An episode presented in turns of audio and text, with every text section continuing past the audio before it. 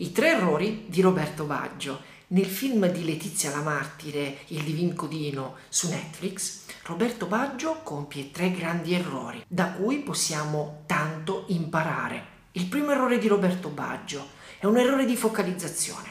Roberto Baggio scrive sui suoi appunti il suo obiettivo e l'obiettivo che scrive è essere convocato in nazionale. Roberto Baggio sarà convocato in nazionale, ma non vincerà il mondiale, eppure il suo sogno era vincere il mondiale. Commette un errore di focalizzazione, quindi possiamo imparare da questo suo errore a focalizzarci bene sui nostri obiettivi. Il secondo errore di Roberto Baggio è la promessa che fa il padre. Promette al padre di vincere i mondiali segnando proprio un rigore contro il Brasile tutti sappiamo come è andata a finire, è accaduto esattamente il contrario. Ma non è questo il punto. Il punto è la promessa fatta al padre, una promessa che condiziona tutta la vita di Roberto Baggio. I figli non devono promettere ai genitori, i figli devono promettersi alla vita, altrimenti rischiano di essere legati, vincolati ai desideri dei genitori e non ai propri. Il terzo errore che commette Roberto Baggio è